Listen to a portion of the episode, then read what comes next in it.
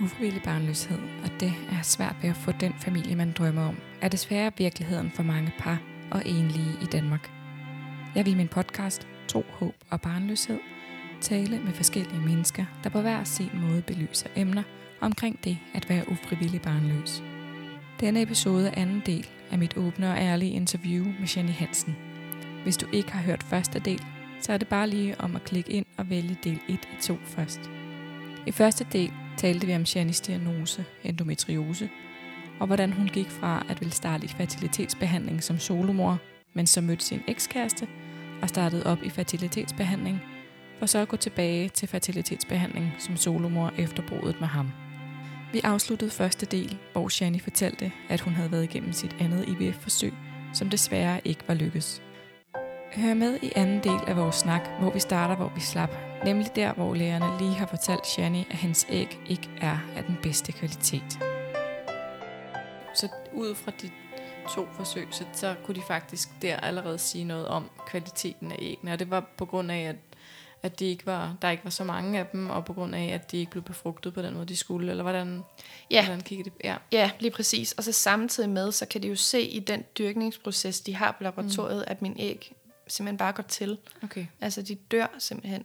Ja. Øhm, så de, de lever ikke lang tid nok til at altså de der 5-6 dage, 5. dagen oplægning, mm. eller 6. dagen, hvor de ser, om de kan klare at komme på frys. Mm. Der er min æg simpelthen allerede gået til. Okay. Ja. Øhm, så, så de klarer sig ikke engang den der uge. Nej. Øh, og det kan de jo ikke gøre noget ved. Altså det, de kan jo selvfølgelig hjælpe mig, og de kan booste mine æg, og, og de kan, de kan gøre, hjælpe på rigtig mange områder. Men, men de kan jo ikke gå ind og give Nej. æggene en, Nej. en længere levetid, de ikke selv kan, kan lave, kan man sige. Øhm, og det var jo den snak, jeg havde med dem om, at de siger, at vi kan jo hjælpe dig, men kun hertil. Ja. Resten skal din æg jo selv kunne klare. Ja. Øhm, og det var det, der ligesom gik stille og roligt op for os, at det kunne de ikke rigtigt. Nej. Så godt i hvert fald. Nej. Og hvad, hvad var planen så derefter? Altså, hvordan, øh, hvad skulle du så derefter? Jamen, der var jo et forsøg tilbage, øhm, og øh, det ville jeg jo så tage efter sommerferien, for der er jo lukket øh, over sommerferien, og så øh, vil jeg starte op igen efter. Og øh, der planlægger vi så at tage øh, endnu en gang en lang protokol, men at øge mig mm. igen, som de jo har, har gjort faktisk i alle behandlinger også, insemination for hver gang jeg simpelthen blev øget.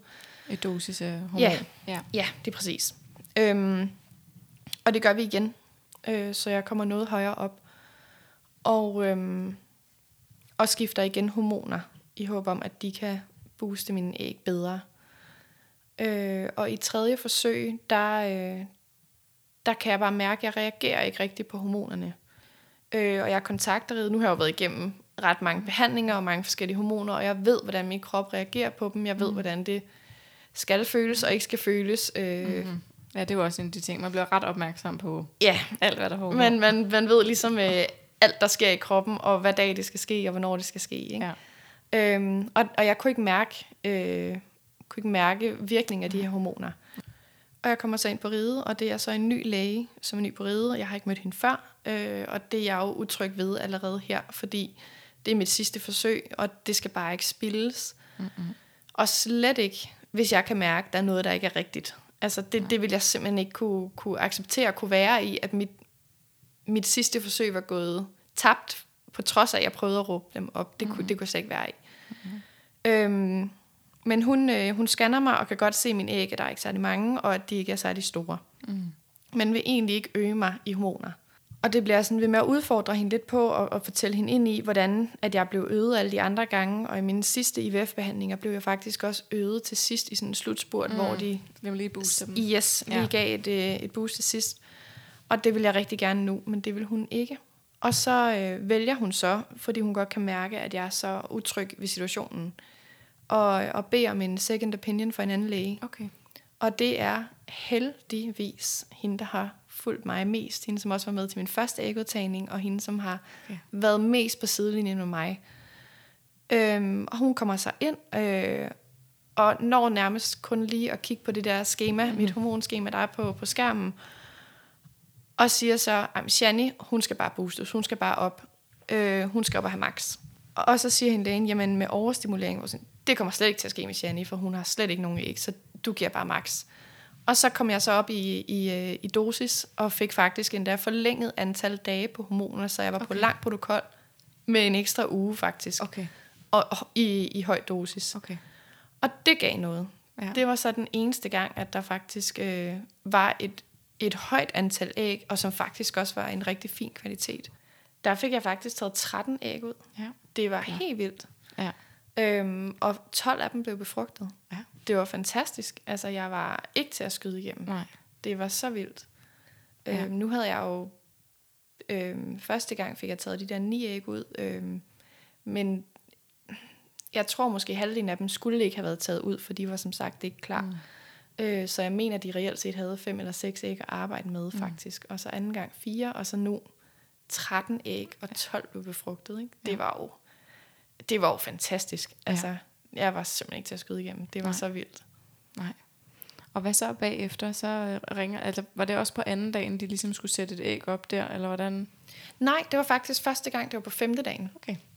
Øhm, og det var, fordi jeg ringede der på anden dagen, som man skal, og snakkede med laboratoriet om, hvordan det går med ens æg, når de øh, har befrugtet dem, og, og har dem i varmeskab og roer dem, eller hvad man siger. Mm. Øhm, og der får jeg simpelthen at vide, at der er de her 12, der er blevet befrugtet, øh, og at de faktisk alle sammen er i rigtig fin kvalitet, så de dyrker dem videre til femte dagen, øh, og vil ikke ligge op på anden dagen. Mm.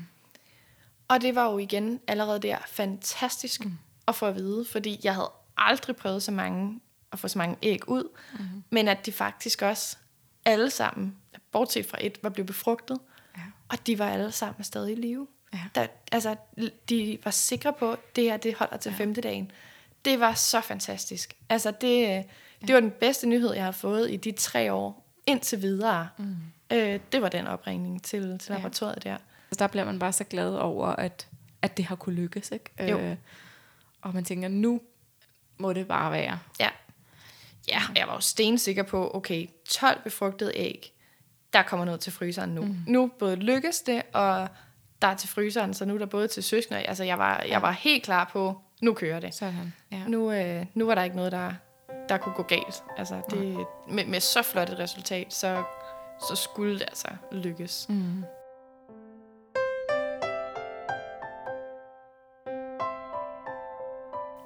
Og så kom du op og skulle have lagt det her æg op på femte dagen, og så fortalte de også med de andre æg, hvordan det var gået med dem, eller hvordan, hvad sagde de der? Jeg mener, på det her tidspunkt fik jeg at vide, at der var halvdelen faktisk var gået til, så der var seks æg tilbage på dag 5. Okay. Øhm, og det synes jeg var hårdt at få at vide, fordi det var jo, altså det var halvdelen. Men det var jo alligevel stadig så mange æg. Jeg havde seks æg på dag 5. Altså jeg plejede aldrig på, noget, altså på det her tidspunkt at bare have et. Mm. Øhm, så selvom at, at halvdelen var gået til, var jeg, var jeg okay. Øh, og kunne egentlig godt klare den mavepuster, fordi det var stadig mange æg at have, mm. der var befrugtet, og som stadig var i fin kvalitet og klarede det godt. Mm.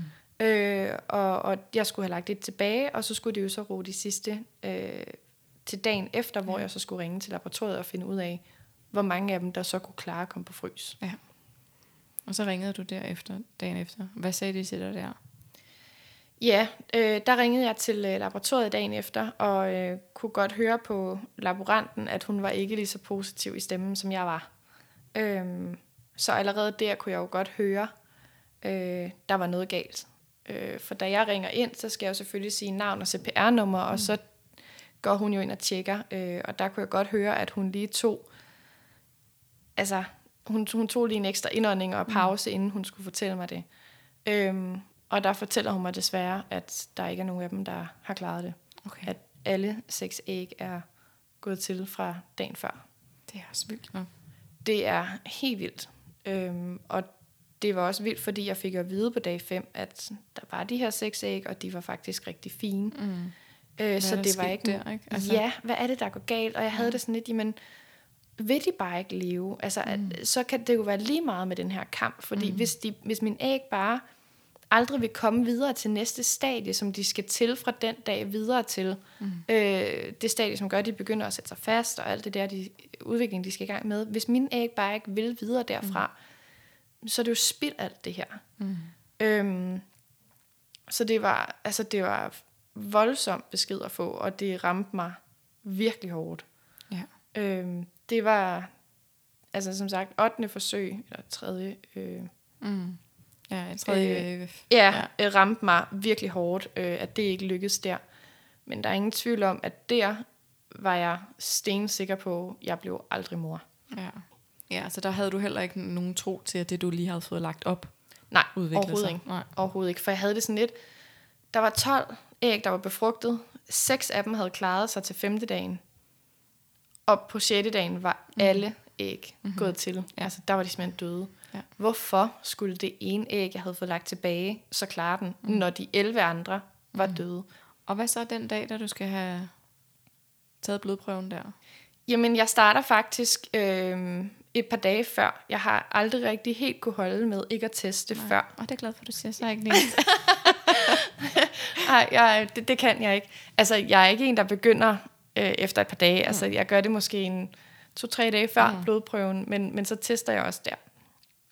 Øhm, og, øh, og for første gang nogensinde i de tre år her, der kunne jeg simpelthen se en utydelig øh, positiv streg. Altså to Ja. ja. streger, ikke? jo. Øhm, men det tog jeg jo egentlig ikke rigtig som noget, fordi det kunne jo stadig være, Mm. mm. øhm, være ægløsningssprøjten, der, Mm. der øh, var i kroppen, som jo kan give en falsk positiv. Øhm, og jeg har også prøvet de andre gange, og med vilje at tage en graviditetstest for tidligt, hvor jeg vidste, det var ægløsningssprøjten, der mm. stadig var i kroppen, simpelthen bare for at se, hvordan er det at stå med en positiv test ja. i hånden. Øhm, så, øh, så da jeg for, øh, på dagen får taget øh, blodprøve, Mm. der holder jeg øje på, på appen selv, Ja. om hvornår at svarprøven kommer ind. Ja. Øhm, og der kan jeg så se, at øh, det svar tigger ind øh, på telefonen, og kan så se, at mit øh, HCG, det der graviditetshormon, mm. er rigtig højt. Og jeg er jo lykkelig, og jeg kan, ikke, jeg kan ikke rigtig være i mig selv, for det er så stort, det er mm. sket, og det er så... At det, jeg kan slet ikke tro det, at nu, nu, er det- fandme lykkes. Nu, nej, det kan jeg godt forstå. Øhm, så jeg traver sådan frem og tilbage i lejligheden, og kan ikke rigtig samle mine tanker, eller sidde stille, og hænderne ryster, og tår i øjnene af det hele. Øhm, og så går der jo ikke en 10 minutter, så ringer de fra ride og fortæller mig, at, at jeg er gravid. Altså det er tre års kamp, der Ja. bare slutter lige der.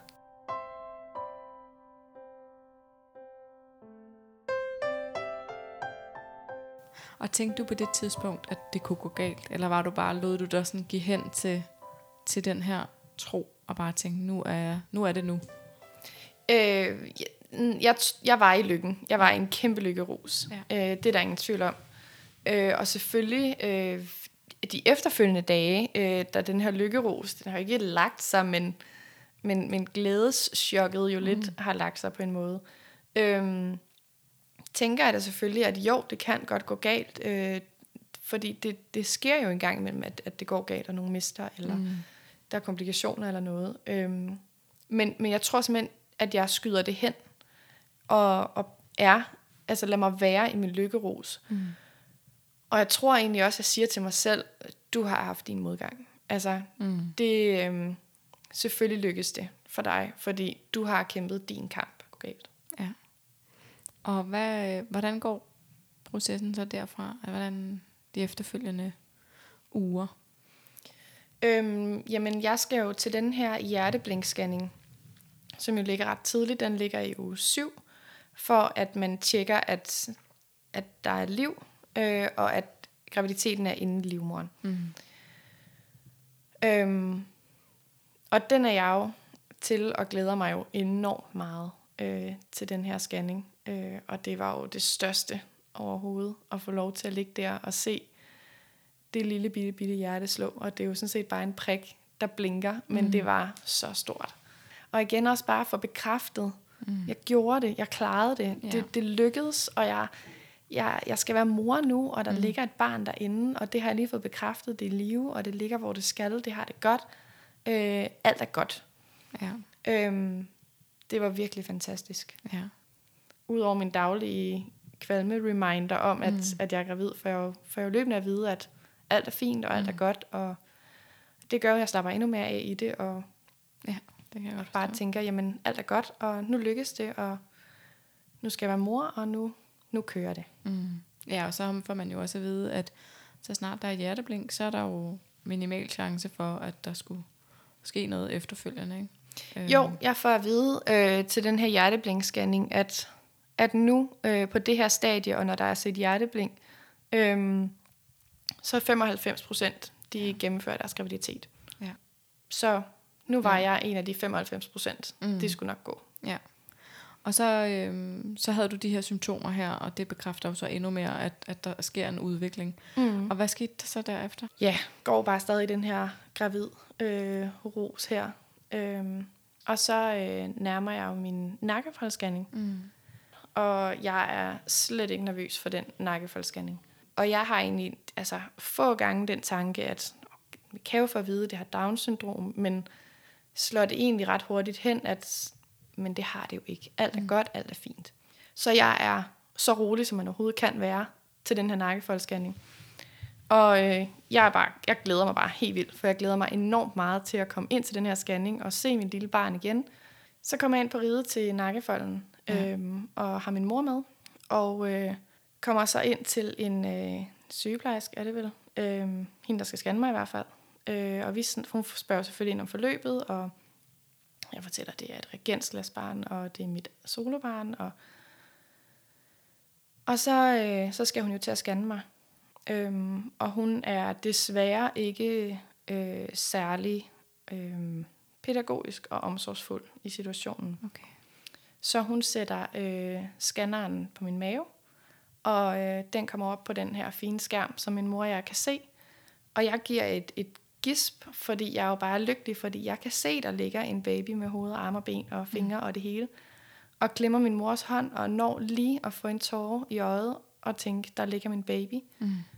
Og øh, så siger hun helt koldt og kynisk, øh, hvordan siger hun, ja, her er dit, øh, her er dit barn, øh, der er ikke noget liv. Nej. Og jeg går bare i chok. Øhm, og så siger jeg, hvad siger du? Det er ikke rigtigt. Og så siger hun, jo, det er din baby, der ligger der, og den er død. Din baby er død, siger hun så bare.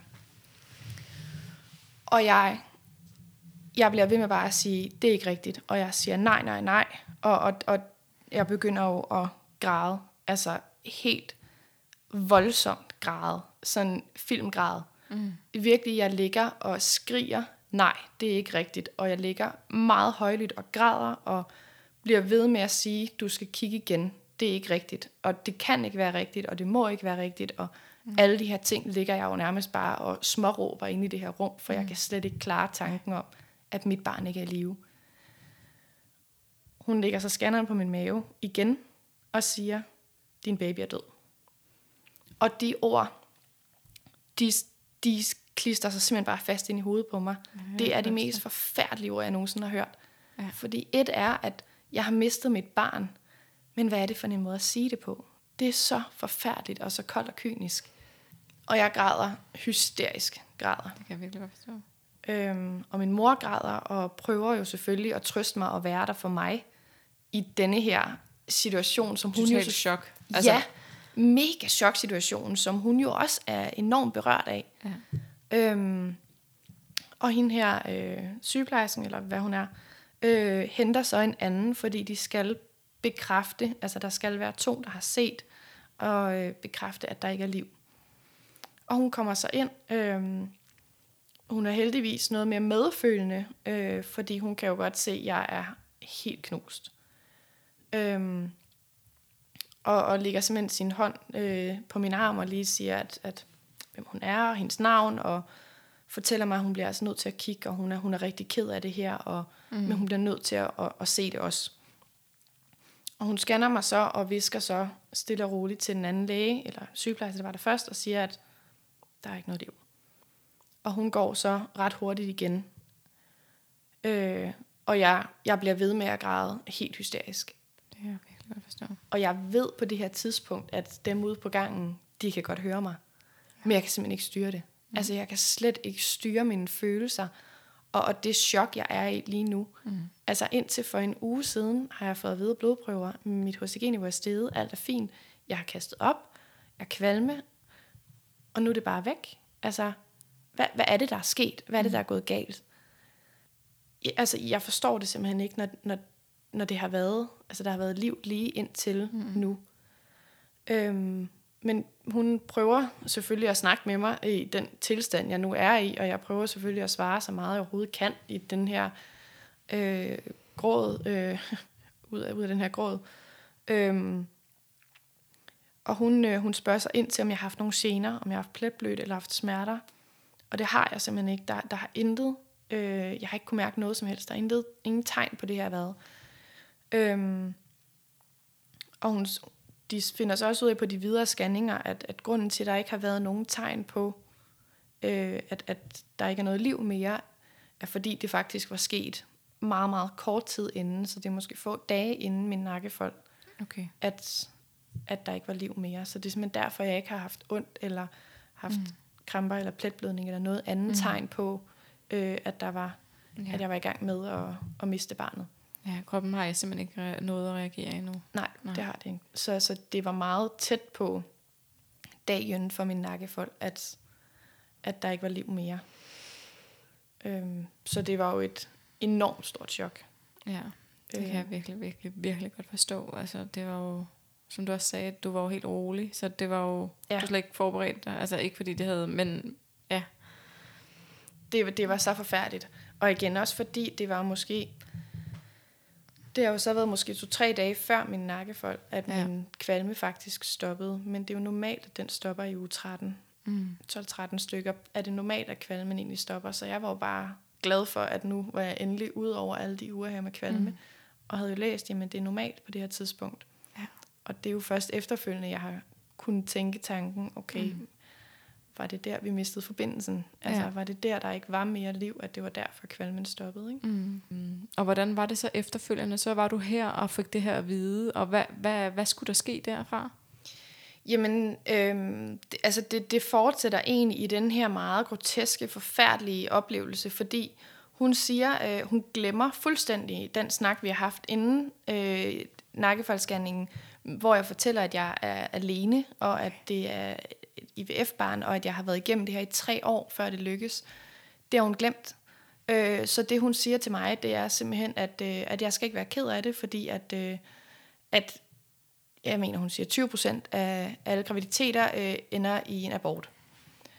Og der tænker jeg også bare, jamen, det er da fint, men, men det gør da ikke mig mindre ked af det, at der er andre også, der mister deres babyer. Øh, det, det, der, altså det, det gør da ikke, at jeg stopper med at græde. Det er jo ikke en trøst, at du skal ikke være ked af, at du har mistet dit barn. Det er der mange andre, der også prøver. Mm. Ja. Det gør det ikke mere, mindre smertefuldt at ja. være i. Og hun siger så en videre, at, øh, at det, det skal jeg ikke være så ked af, fordi at de ser øh, tit, at øh, altså de må tit give den her besked, at, at der ikke er noget, øh, at der ikke er mere liv, eller hjerte, der slår, og fortæller så, at øh, jeg skal ikke være ked af det, fordi der er rigtig mange par, de ligger her allerede en to-tre måneder efter og er gravid igen. Og så sidder jeg jo igen grædefærdig og tænker, undskyld, har du glemt, hvilken patient du snakker til? Mm. Jeg er alene. Øh, jeg har været i behandling i tre år. Jeg ligger her ikke op tre måneder igen, øh, for det kan jeg ikke. Øh, mm. Og jeg har ikke en partner, jeg bare kan gå hjem og, og prøve igen med, når jeg er klar. Øh, så, så hun snakkede helt forbi hele min situation og hele situationen. Og igen, øh, uden nogen former for, for omsorg øh, mm. for den situation, jeg stod i. Der var intet at komme efter der. Så det var voldsomt øh, ubehagelig oplevelse. Udover at det jo selvfølgelig var forfærdeligt at gå igennem, så var det en meget, meget, øh, meget ubehageligt. Øhm, men hun går simpelthen ud og ringer op til, øh, til abortafsnittet for at høre, om de kan tage imod mig i dag, eller hvornår de har tid. Øhm, og jeg er inde til den her nakkefold en fredag. Og får så at vide, at da hun kommer tilbage, at de har ikke tid til at kigge på mig i dag, men jeg skal komme ind på mandag. Og det er det. Så går vi. Øh, jeg får ikke at vide, hvad det er, jeg skal mandag. Altså skal jeg til undersøgelse om om de tog fejl? Øh, skal jeg til undersøgelse om, hvilken type abort jeg skal igennem? Mm. Eller skal jeg have lavet aborten? Det ved jeg ikke. Mm. Så jeg går bare derfra med en besked om, din baby er død, du skal komme på mandag. Og det er det. Og så ved jeg ikke, hvad der skal ske. Så kan jeg bare gå hjem og græde over de ord, der nu sidder fast i mit hoved og kører på repeat, at min baby er død. Øh, og det var simpelthen det, jeg forlod ride med den dag.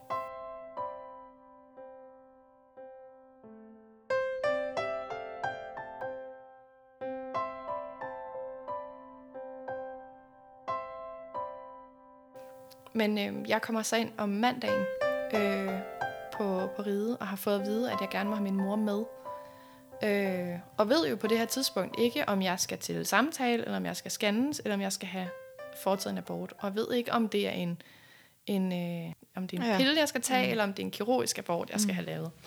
Øhm, men jeg kommer så ind på ride, og har selvfølgelig min mor med, for det her for at vide, at hun gerne må. Øhm, og allerede, da jeg kommer op på... Og det var lige omkring corona, ikke? Det var omkring corona, ja. ja. Mhm. Og allerede da jeg kommer op øh, på afdelingen øh, for, øh, ja, hvor de laver de her border, øh, der når vi kun igennem de her glasdøre ind til selve afdelingen, og så siger receptionisten bare, at min mor skal gå. Nej. Ej, nej, nej, nej, nej, nej, nej, nej. Så jeg er ikke engang nået ind. Jeg er ikke engang tjekket ind. Jeg har ikke gjort nej, nej. noget. Så får jeg at vide, at hun skal forlade sygehuset. Og allerede der, der bryder jeg bare sammen. Fordi jeg ved ikke, hvad jeg går ind til. Jeg har lige mistet mit barn, og fået det at vide på den mest kyniske måde. Så får jeg at vide, at jeg gerne må have min mor med som støtte, og vi når ikke engang ind ad døren på afdelingen, så får jeg at vide, at hun skal forlade matriklen. Jeg har, jeg har slet ikke styrke til at gå igennem det her lige nu, og jeg ved stadig ikke, hvad det er, jeg skal ind til. Øhm, og jeg prøver at spørge flere gange, må hun ikke bare sidde i altså, venteafsnittet sammen med mig? Det må hun ikke.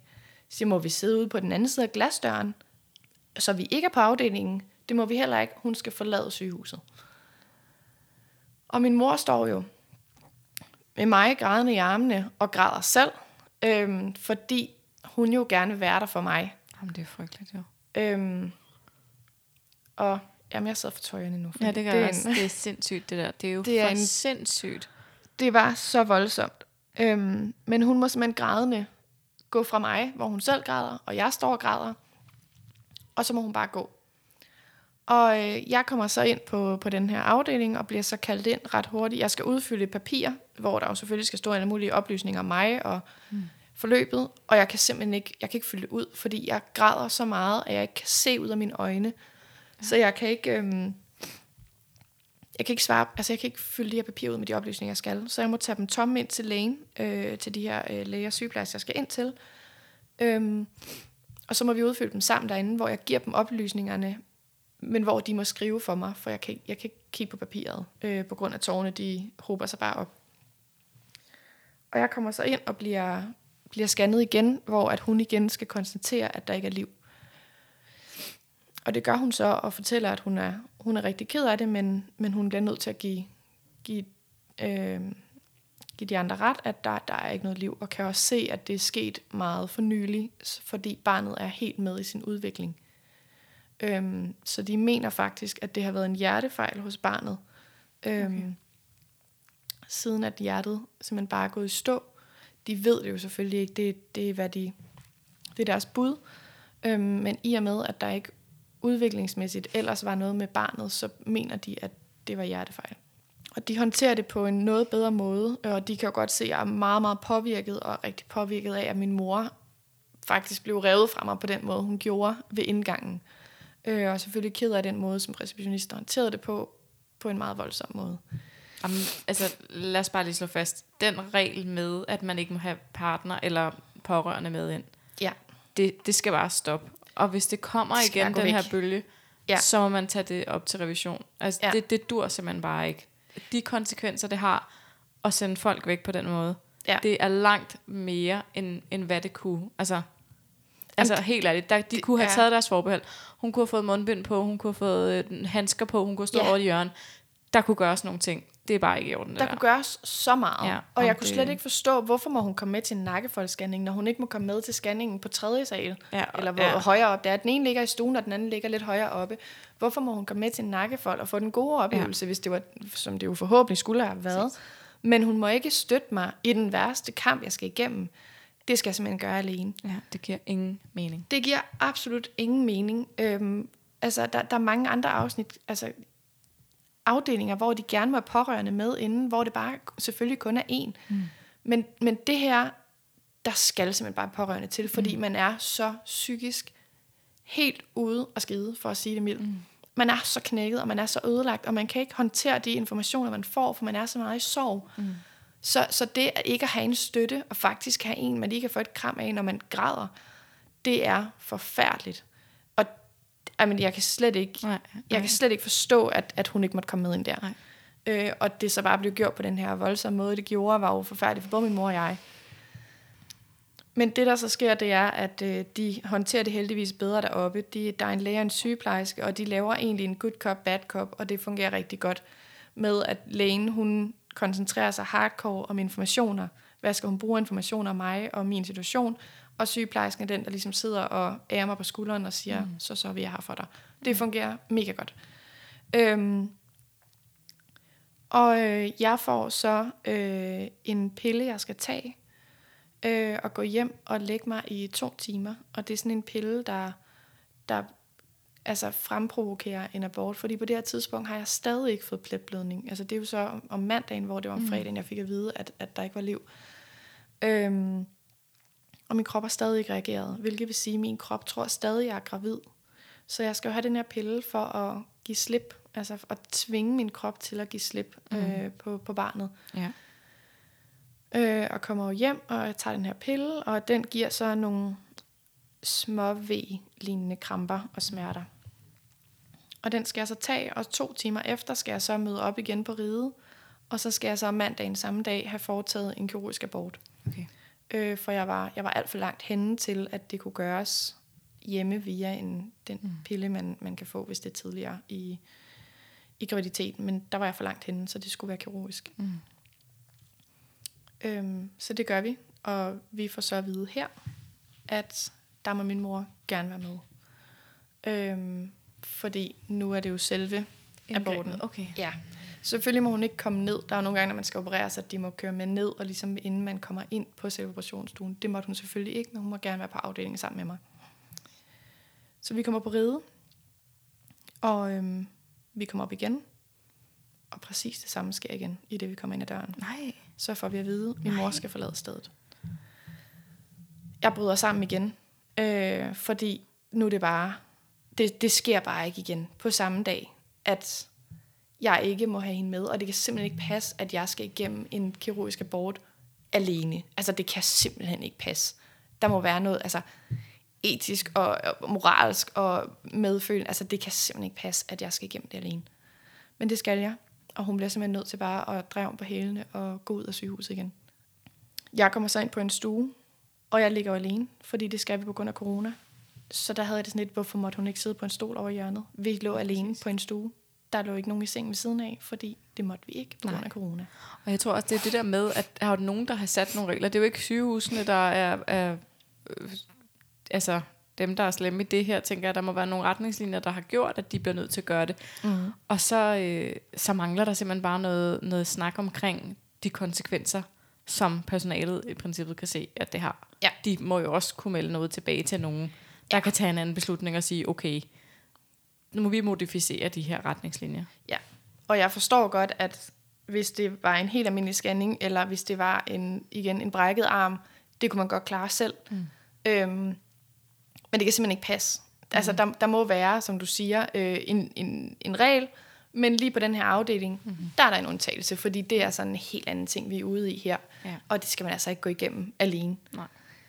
Øhm, men jeg ligger jo så på den her, øhm, den her stue, helt alene øhm, og venter. Og, øh, og, og vi når så tiden for, hvornår jeg skulle have været hentet og blev kørt ned til at få foretaget min abort. Men jeg blev ikke hentet. Øhm, så jeg ligger på stuen og venter bare en time, før jeg ringer efter en sygeplejerske og spørger, hvad sker der? Hvor, hvorfor, hvor, hvorfor bliver jeg ikke hentet? Og hun kommer så sådan, og der har ikke været nogen inden hos mig. Der er ikke i den tid, den halvanden time, jeg ligger der, der har ikke været nogen inden hos mig. Der har ikke været nogen, der spørger, om jeg er okay, eller tjekket til mig, eller noget som helst. Øhm, eller fortalt mig, vi er lille forsinket. Intet har jeg hørt. Så, øhm, så jeg ligger der øh, og venter, og må så selv ringe og spørge, hvad sker der? Øh, og hun kan ikke rigtig fortælle, hvorfor de er forsinket, men det er de åbenbart. Så jeg må bare vente. Øhm, og det gør jeg så, og venter længere og længere, og ligger der igen, og der er ikke nogen, der kommer ind til mig. Øh, og jeg må jo skrive til min mor, at jeg altså stadig ikke blev hentet, øh, bare så hun ved, for mm-hmm. hun sidder i flere og flere timer nede ved hovedindgangen, og kan ikke gøre noget som helst. Og hun ved ikke, om jeg på det her tidspunkt under narkose, om jeg er okay, eller om der er sket komplikationer. Så jeg må skrive en sms til hende løbende, at jeg altså ikke blev hentet endnu, bare så hun ikke er bange og tror, der er mm. gået noget galt. Øhm, og jeg ligger i tre timer og venter, uden at blive hentet. Øh, og, øh, og det var virkelig, virkelig nok de længste tre timer nogensinde. Mm. Øh, jeg ligger der alene. Jeg ligger og græder helt alene. Øh, jeg kan høre fra de andre stuer, at de også ligger og græder. Øh, på alle vægge, altså på den anden side af gangen og på hver, øh, hver sin side af væggen, kan jeg høre, at der også ligger nogen og græder. Og for hver time, der går, kan jeg jo bare høre, nu bliver det stille i det rum. Nu hun blevet kørt ned. Nu er der blevet stille i det rum ved siden af. Nu hun blevet hentet ned. Og til sidst, så var der bare stille. Der var kun mig. Det var det værste nogensinde. Ja. Og det var bare tre timer af det. Øh, indtil, at det så bliver min tur. Øh, og jeg bliver hentet ned. Altså, jeg synes, det er helt forfærdeligt, øh, at det kan ske, det der. Og jeg tænker bare, at den lille indsats i princippet, de skulle have gjort for, at der kunne være nogle pårørende, så havde hele den her oplevelse jo været helt anderledes for dig. Altså, mm-hmm. så kunne I have snakket om, det havde været for frygteligt selvfølgelig stadigvæk, altså det du skulle mm. igennem, men ja. man kunne snakke om nogle ting, og så kan man lige snakke om, nå gud ja, og Tante Oda har også fødselsdag om tre uger, og så skal, ja. altså der havde bare været nogen til at distrahere ens uh, tanker ja. hen i retning af noget andet, tænker jeg. Helt sikkert. Og, og der havde været en, der både kunne aflede mm. øh, opmærksomheden mm. på noget andet, og der havde også været en, der kunne komme, mm-hmm. når, når tårne pressede sig på igen, så man havde ligesom både haft en støtte i sin sorg, og den, altså, den ubehagelige situation, man lå i, men samtidig også en, som, som du siger, der ligesom kunne snakke om, når det, ja. det regner der også, eller ja. altså hvad det nu kunne være. Ikke? Ja, vi skal også huske på onsdag, skal vi lige sådan, altså sådan, så man, der også var et liv efter, men ja. det der, det var bare, altså det, jeg kan sagtens følge dig i, at det må have bare have været, jamen fuldstændig uacceptabelt at ligge ja. i det der. Jamen, det var, det var virkelig, virkelig forfærdeligt. Jeg, jeg synes, det er så forfærdeligt, at det sker i, i Danmark. Et land, hvor at, jamen, jeg kan slet ikke engang, jeg ved ikke engang, hvad jeg skal sige. Jeg synes, det er så uhyggeligt.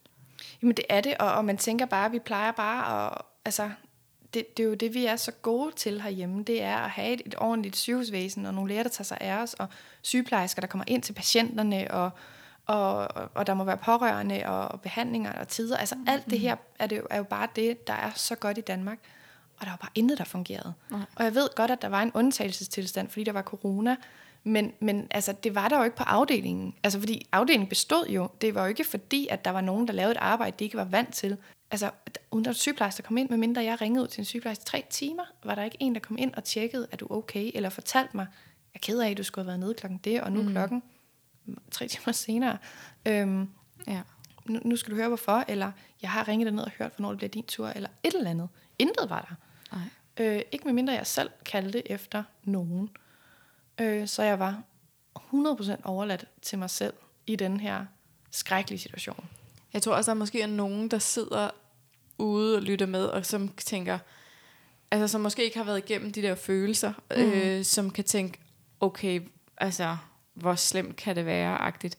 Det kan være svært at forstå, hvor meget det fylder, øhm, hvis man ikke selv har været igennem det. Det tror jeg, altså, fordi hvis jeg tænker sådan om, hvis der var en, der skulle have fjernet en blindtarm, altså, så, så det er bare ikke samme øh, følelsesmæssige øh, bagage, man har med til hele Nej. det her.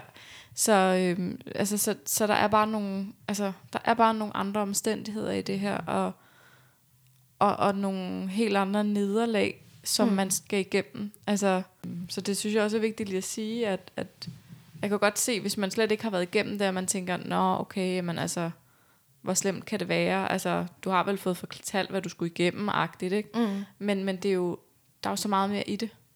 Det er der nemlig, fordi igen, det er ikke bare at få fjernet en blindtarm. Jeg får fjernet et barn, som jeg ønsker af hele mit hjerte, og som jeg har kæmpet for i mange år og som jeg jo faktisk i halvdelen af mit liv på det her tidspunkt, jeg er 30, mm. og siden jeg var 14-15 år, fik jeg at vide, at jeg ikke kunne få, det har været halvdelen af mit liv, har der været en eller anden soveproces, eller besværlig periode, eller en sygdomsperiode, fordi min sygdom har været udbrud, der har været inde over det her. Og så igen med de her tre års fertilitetsbehandling, som er voldsomt hårde og opslidende at gå igennem. Mm. Og nu ligger jeg her og skal have fjernet et barn, som jeg ikke har lyst til at få fjernet, for jeg vil bare gerne have det i live, mm. og det vokser så større, og jeg skal føde det og være mor for det. Og det får jeg ikke lov til. Det bliver også taget fra mig. Mm. Det, er, det er så voldsomt meget at gå igennem øhm, for noget, man brænder og ønsker sig så inderligt. Altså, man mm. brænder for så længe. Det er, altså, jeg kan slet ikke sætte ord på, hvor, hvor hårdt og hvor svært det er. Nej. Øh, for det er ikke bare, selvom jeg det vidste, når jeg, men, og der, der var også nogen, der siger, at det er jo for det bedste, og nej, det var det ikke. Mm. Øh, og, og også nogen, der siger, at godt, det skete så tidligt, men det var ikke tidligt. Nej. Det var i 13. uge, altså det var ikke tidligt. Mm. Øhm, jeg havde i, i tre måneder kastet op og, og kunne mærke, at det her barn vokse. Det kan godt være, at det, det stadig var småt, men jeg kunne godt mærke bulen på min mave, og mm. det var ikke tidligt for mig, og det var ikke for det bedste. Nej. Selvfølgelig kan jeg da godt rationelt se, at hvis, hvis mit barn havde en hjertefejl, og det ikke ville overleve, så er det da forfærdeligt, at kunder må, måske kunne have det et år eller to. Ja, det ville det da. Men derfor var det jo stadig ikke for det bedste. Mm-hmm. Det ved jeg jo godt, det er rationelt, men i mit hjerte er det da aldrig for det bedste, at mit barn ikke skulle overleve. Mm-hmm. Og derfor er det nemlig den mest forfærdelige situation at ligge i. Mm. Fordi man får fjernet noget, man faktisk bare gerne vil beholde. Ja. Men da du sådan skal igennem det her, hvor at øh, din mor jo så heller ikke er, er med, og du bliver kørt ned til det her, hvordan, altså, hvordan du vågner op efterfølgende, og hvordan har du det på det tidspunkt? Jamen, jeg har det forfærdeligt selvfølgelig, ja. øhm, fordi øhm, det har jo hele, altså det fortsætter med de her katastrofer, der bare sker, indtil jeg faktisk bliver kørt derned. Ja. Øhm, jeg har jo ligget alt for lang tid i kroppen med den her pille, som jo skal frigive, så i det jeg rejser mig og skal til at gøre mig klar til at blive kørt ned og få lavet min kirurgiske abort, får jeg en kæmpe styrtblødning. Fordi nu begynder, nu har den jo ligget for lang tid i kroppen, der må kun gå et vis antal tid, for du har taget den, til du skal igennem det, og jeg har ligget tre timer for lang tid. Så allerede der var forfærdeligt, og, og sygeplejerskerne må komme og hjælpe mig og op og alt det blod der, og så bliver jeg så kørt ned. Øhm, og, og, og allerede da jeg kommer ind i det rum der, er, der, er jeg jo grædefærdig. Mm. Men sygeplejerskerne var heldigvis rigtig søde dernede til at snakke med mig og få mig beroliget. Øhm, og bagefter, da jeg ligger på, på stuen, der føler jeg mig bare så alene. Mm. Altså, jeg føler jo, at jeg har været igennem en eller anden form for overgreb og fået taget mit barn. Mm.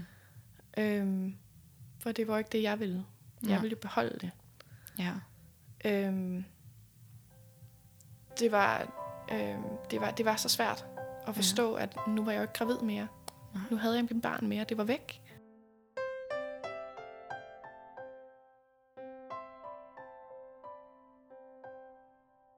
Sidder tilbage med en følelse af, at, at, øh, at jeg synes virkelig, at, at du kommer ned i nogle ting, som, som jeg ikke engang har tænkt over tidligere. Altså de tre aborter, jeg har haft, det har været, øh, det har været tidligt. Øhm, jeg har selv kunne bløde det ud, og, og mm. der har ikke været nogen besøg på, på hospitalet andet end, end en gang, hvor jeg var ude at rejse. Øhm, men ellers har det, altså det har ligesom selv kommet ud. Mm. Øhm, jeg kender godt de der kommentarer, øh, som man kan få og sådan noget, at ja. de kan tage det som om, sådan, om det oplever vi tit, så bare, du skal, bare op på hesten igen. Ja. Øhm, men, men hele de her, altså alle de her oplevelser, du har været igennem også med din mor og støtten og måden, at det bliver sagt på, altså der er jo, mm. det er mhm. sjældent, at man ligesom hører de der følelsesmæssige ar, der egentlig skabes i den oplevelse. Ja. Og der er nok nogen, der selvfølgelig siger, jamen det, altså jeg fik det overbragt på en fin måde, og der er mange, der har en, en, en modificeret fortælling, men, men du har virkelig også oplevet meget i den forbindelse, ikke? Altså, jo. så det er jo bare virkelig sådan en, jamen det burde man jo slet ikke gå igennem det der, på den måde. Øhm, det er helt grotesk, altså, at det er sket, øh, og at det, det bliver ved med at ske. Mm. Altså, at jeg, at jeg bliver ved med at have de her øh, meget dårlige oplevelser ja. i det her forløb. Ja. Øhm, fordi der er heldigvis mange, der får det overleveret på en, på en god måde, mm. og føler, at den her omsorg, de, de skal have ja. i, det her, øh, i det her forfærdelige forløb. Øhm, mm. og, og det vil jeg da også, det, altså selvfølgelig ville jeg da ønske, at jeg havde fået en helt anden ja. øh, behandling og, og en måde at få det at vide på. Det er der ingen tvivl om. Nej, øhm, for det, det gør det da kun ondt meget, meget værre, den mm. måde, det er sket på. Det har jo været helt igennem forfærdeligt at skulle igennem, og så skulle igennem det alene, og så Mm. på den her enormt dårlige måde. Ja. Øh, og så at der sker de her fejl igen og igen, og jeg ligger der i mange timer, og Mm. altså det er jo fra klokken 11 om formiddagen, og jeg tror først, jeg gik for ride klokken 9 om aftenen. Altså, det er jo noget, som ikke burde tage super lang tid. Mhm. Mm. Altså, det, er jo, et- det er jo et relativt hurtigt indgreb, og ikke et, hvor du skal ligge til observation og alt muligt. Altså, Nej. det var jo, da det endelig, hvis man kan sige sådan, var overstået, så var det jo meget hurtigt efter, jeg måtte gå. Ja. Men, men det, var, det har stadig varet i så mange timer, fordi ja. jeg bare ligger der og venter. Og, altså det var, og på det her tidspunkt har min mor bare siddet nede ved indgangen og ventet, og aner ikke, hvad fanden der sker. Øh, ved ikke, om jeg er okay, ved ikke, om jeg er blevet dårlig af narkosen, ved ikke, om der er sket komplikationer, og jeg er røget videre på et andet operationsbord. Hun aner ingenting. I alle de timer, hvor hun ikke hører fra mig, hvor jeg jo selvfølgelig ikke kan skrive til hende. Øh, så det har, jo, altså, det har jo været en virkelig ubehagelig oplevelse Ja. øh, for hele vejen rundt. Ja. Øhm, for, for, for os øh, hele den dag. Ikke? Mm. Og hvordan kommer man overhovedet videre derefter? Altså, hvordan, hvordan havde du det bagefter? Hvordan kommer man? Jeg, jeg havde det virkelig skrækkeligt. Altså, jeg var, jeg var en zombie i mange uger efter. Jeg gik bare rundt og lignede lort, for at sige det mildt. Mm. Øhm, jeg var selvfølgelig nede hos mine forældre, så jeg havde nogen omkring mig hele tiden, og havde min families støtte. Øhm, men jeg havde det elendigt. Mm. Altså, jeg græd konstant. Jeg, jeg havde selvfølgelig øh, jeg var også øm øh, efter, øh, efter aborten. Øh, en græd og var en zombie, der stenede ud i luften, og så ville jeg snakke om det, så ville jeg ikke snakke om det, og så havde jeg brug for luft, og så havde jeg brug for nogen, der var der. Og, mm. Altså, det var, det var forfærdeligt at være i. Ja. Det, det, tog, det tog rigtig lang tid, før jeg faktisk bare kunne begynde at være nogenlunde, altså bare hænge nogenlunde sammen igen. Mm. Øhm, så jeg, jeg, det er faktisk en rigtig, rigtig lang proces øh, for mig øh, at, at begynde at, at komme videre og få bearbejdet øh, sorgen over at have mistet. Ja. Øhm, det, det tager lang tid. Ja. Og den er jo, altså for mig kom den, at den kommet også lidt i bølger, for man kan sige, et af der var det fysiske komplikationer efter øh, aborten, som jeg skulle over. Samtidig var jeg jo selvfølgelig øh, rigtig, øh, rigtig, rigtig ked af det, og, og græd meget. Men føler egentlig rigtig først, at jeg kunne tage 100% hul på den psykiske del, når den fysiske del var overstået. Mm. Og det går der jo selvfølgelig noget tid med, og, og, og nogle måneder med, og så falder det sådan lidt i, lidt i ro igen, og jeg begynder ligesom at kunne se, okay, jeg begynder at kunne arbejde igen, og gå op i timer, og begynder at kunne hænge nogenlunde sammen i hverdagen, og handle ind, og vaske tøj, og de almindelige ting. Mm. Og så går der ikke så lang tid, så føler jeg faktisk, der starter en anden bølge af sorg. Og det er der, jeg rammer øhm, den tid, hvor jeg skulle have været gået på barsel. Ja. Der rammer den ligesom igen. Ja. Og så kan jeg mærke, nu går jeg ned i, i et hul igen. Mm. Øhm, og det, øh, det, det var helt klart, øh, da jeg mærkede den tid, hvor at, som sagt, jeg skulle være gået af. Mm. Øh, der kom det igen, det der med, at nu skal jeg stå med stor mave på, og jeg græder hver gang jeg er i bad, fordi når jeg står og sæber mig ind, mm. og jeg står på en, med en flad mave og skal sæbe mig ind, Mm. øhm, der står jeg og græder over, at sådan skulle min mave ikke have set ud. Nej.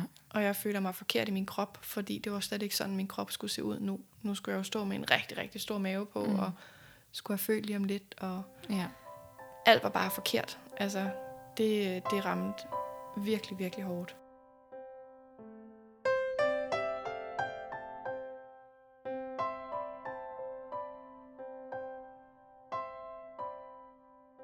Hvor er du henne i dag rent? Altså, hvordan rejser man sig rent behandlingsmæssigt efter det? Har du overskud til at starte igen? Er du startet igen? Hvor er du henne? Øhm, jeg er ikke startet igen, fordi mm. der er jeg slet ikke. Øhm, lige nu er jeg stadig ved at komme over at skulle have haft terminsdato her den 12. maj. Ja. Øhm, så jeg skulle jo have født nu, øh, eller skulle have siddet med en, der kun var en, måske en uge gammel Ja. øh, på nuværende tidspunkt. Så, og det er, det er enormt hårdt. Det godt forstå. Øh, og det er rigtig hårdt, fordi jeg kender flere øh, tæt på, der skal føde nu. Ja. Øh, så der er mange ting over både hvad alt, altså sorgen over alt det, der skulle have været for mig, og øh, jeg skulle have mor nu, jeg skulle have trillet med barnvogn nu, jeg skulle sidde med min baby i armene lige nu. Øhm, og jeg skal også rumme, at det er der andre, der gør mm. om meget, meget kort tid. Øh, det, er, det er rigtig meget at skal håndtere mm. på samme tid. Øhm, så jeg, jeg er ikke i gang endnu. Mm.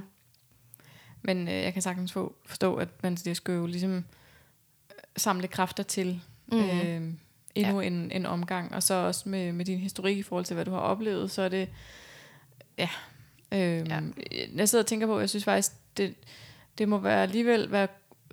Altså, hvis man skal finde noget positivt i det her, så er det, at, at det sidste forsøg viste sig, at der var noget, der måske kunne virke her. Ikke? Fordi mm. hvis du var sluttet af med to æg og et eller andet, altså hvad så er det næste? Ikke? Men, men der heldigvis øh, stod det ved din mavefornemmelse, og så sagde til dem, at mm. skulle vi ikke lige ændre lidt øh, proceduren her, og så, øh, og så gik de med til det. Og det ja. er jo så i princippet nok det, der har gjort, at, at du har kunne se, at, det, at der kan være en, en virkning af det. Helt klart, det er ja. det, der har boostet. For ellers så var der slet ikke kommet så mange æg, og de, var, ja. de har slet ikke været så store, så, så det var altså, det var enormt godt, jeg gik med min mavefornemmelse for. Ja.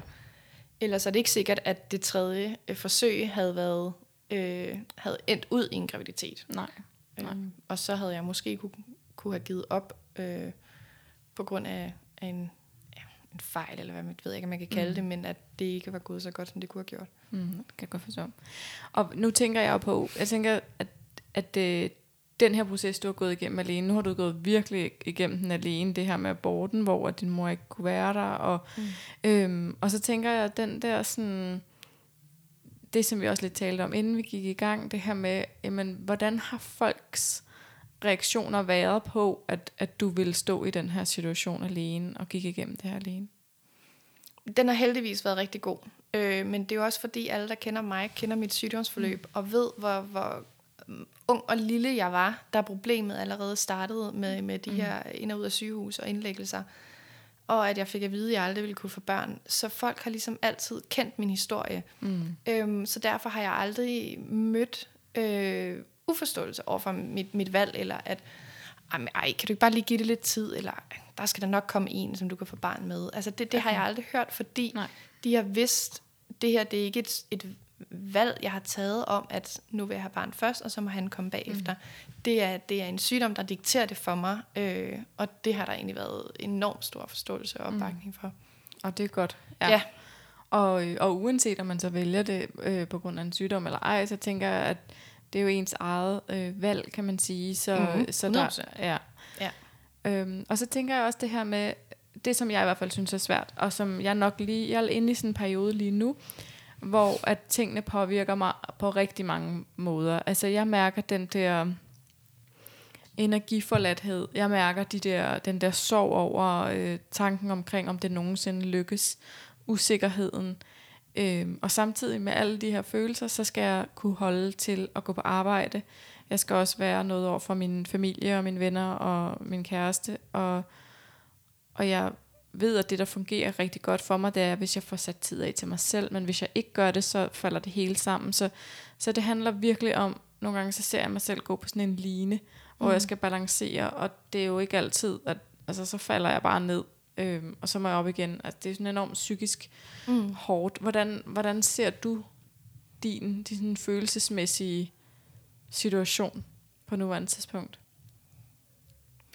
Det tror jeg egentlig, du beskriver meget godt. Altså, jeg, jeg har det på præcis samme måde. Jeg, jeg har svært ved at, at håndtere mit arbejde. Altså, jeg gør det, jeg står, på arbejde, øh, jeg stopper og går på arbejde, men jeg føler jo ikke, at jeg har overskud til det. Jeg, jeg føler, at jeg er en robot, der kører og gør de ting, jeg plejer at gøre, men, øh, men overskuddet er der ikke. Øh, jeg føler heller ikke, at jeg kan være noget for mine veninder. Øh, som sagt, glemmer jeg fødselsdage, jeg glemmer mine forældres bryllupsdag. Øh, ja, det er, jeg, jeg, jeg føler ikke, jeg er god til at være noget for andre. Altså, når jeg snakker med veninder, synes de slet ikke, det er så slemt, så jeg tror tit, det er værre inde i mm. vores eget hoved, end det måske er udad til. Øhm, men jeg synes, det er svært. Øh, jeg har... Øh, jeg har det ligesom dig, jeg har brug for at prioritere øh, mig selv. Jeg har brug for at putte noget ind på min egen overskudskonto. Mm. Og det gør jeg ved at gå, gå lange ture, og at det kan være på altså, to timer eller sådan noget, hvor jeg bare hører på musik, eller har en lydbog eller et mm. eller andet, og så går jeg bare og skal ikke øh, tænke på noget eller nogen, og de tanker, der kommer ind, kommer ind, og dem, der går ud, går mm. ud, og så er det sådan, det er. Øhm, så har jeg også øh, dyrket meget yoga. Mm. Øh, det gjorde jeg også inden, fordi det er godt for min endometriose, så det har jeg egentlig sådan været i ret god træning med. Jeg er bare ikke super god til at holde det ved lige, når jeg er i behandlingerne, øh, desværre. Men, men det er egentlig det, jeg sådan føler, jeg, jeg skal gøre for mig selv. Øhm, fordi hvis ikke jeg får gjort bare noget for at fylde en lille smule på kontoen, øhm, så tror jeg simpelthen, jeg vil knække. Mm, ja. øhm, så, så ved jeg simpelthen ikke, hvordan jeg skulle holde sammen på mig selv, øh, og få bare den mindste energi til at gå igennem det, som det egentlig kræver at være i de her behandlinger. Og ellers så har jeg også haft meldt mig til sådan et, øh, et fertilitets-yoga mm. øh, forløb, øh, som jo desværre var, var over skærm her i coronatiden, mm. men, men hvor det også var andre, som var i behandling. Øh, vi var kun to ud af 12 eller 14, tror jeg, der var solo. Øh, men, men vi kunne stadig snakke med hinanden. Mm. Øh, den her en gang om ugen, når, når vi dyrkede yoga, og havde så også en Facebook-gruppe, hvor man lige kunne tjekke ind eller sige, det er bare noget møg i dag, eller et eller andet. Ikke? Jo. Øhm, og det synes jeg hjælper. Altså, der er ingen tvivl om, at jeg altså, helt sikkert synes, der skulle slå til slag for de her mm. støttegrupper og netværksgrupper. Hvad kalder vi dem? Helt øhm, sikkert. Og jeg kan jo mærke, efter at jeg selv har stået frem med, med min historie, og også efter jeg var med i, i det program, hvor mange, der har taget kontakt til mig over Instagram og skriver mm. og har brug for at spørge ind til ting, eller spørge ind til mit forløb, eller hvad skal de gøre nu? Øhm, og det er jo, altså, det er jo et eller andet sted fedt at vide, at man selv har været med til at, at kunne hjælpe andre mm. på en måde, som der ikke var nogen, der kunne rådgive mig eller hjælpe mig, at, mm. at den støtte kan jeg give nogle andre. Det synes jeg er fantastisk. Ja. Og så tænker jeg sådan i forhold til den person, som, som du er, og du er blevet nu, igennem det her, du har været igennem.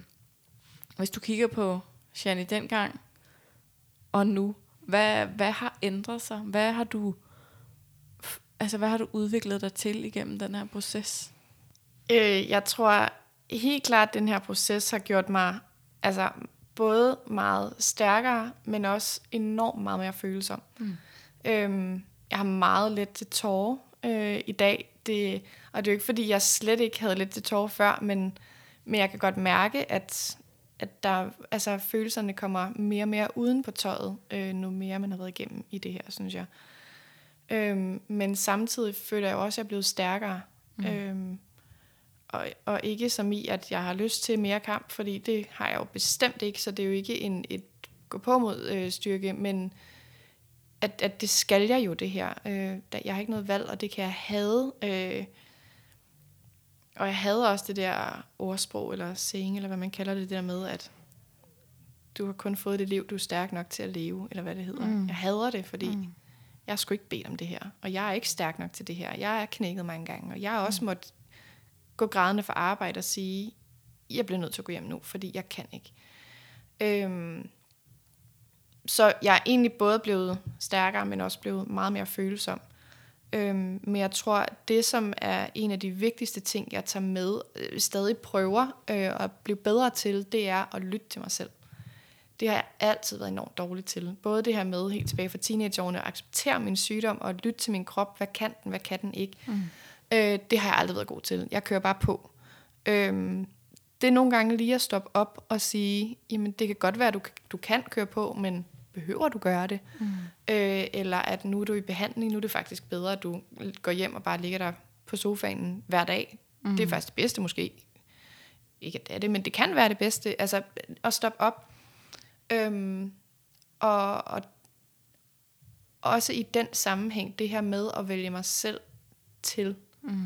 Øhm, jeg har altid haft dårlig samvittighed, hvis jeg skulle melde fra øh, over for veninder, eller hvis vi havde en aftale eller noget. Fordi hvis jeg ikke havde overskud, nej nej, men du har en aftale, så er det mm. altså sted. Mm. Øhm, det med at skulle sige fra og sige, jeg kan bare ikke i dag. Øh, fordi psykisk, jeg kan bare ikke. Jeg, jeg knækker. Øh, jeg græder øh, ved tanken om at skal ud af døren, eller jeg kan bare ikke i dag. Mm. Øhm, det er virkelig noget, jeg har lært på den hårde måde, at det blev jeg tvunget ud i, i den her behandling, at jeg bliver nødt til at mærke efter ned i min mave og i mit hoved, hvad kan jeg? Ikke mm. hvad jeg vil, og ikke hvad jeg synes, jeg skal eller bør, men hvad kan jeg? Mm. Øhm, det er nok den største læring. Ja. Øhm, og jeg siger tit den sætning til mig selv, så man også får at vide i flyene det der med, husk at tage din egen iltmask på først. Mm. Du kan ikke være noget for nogen, hvis du ikke selv kan klare dig. Tak til Jenny for ærligt at dele sin historie. Jeg synes, det var godt at gå lidt mere i dybden, og jeg bliver endnu en gang bekræftet i, at der bag enhver historie ligger en dybere fortælling om både de oplevelser og følelser, man har. Dette var den sidste episode af anden sæson af min podcast. Jeg vender tilbage igen med tredje sæson. Og hvis du gerne vil høre mere, så følg eller abonner på podcasten, så får du automatisk besked, når der er nye episoder. Så er der bare tilbage for mig at sige tusind tak, fordi du lytter med. Ha' det godt så længe.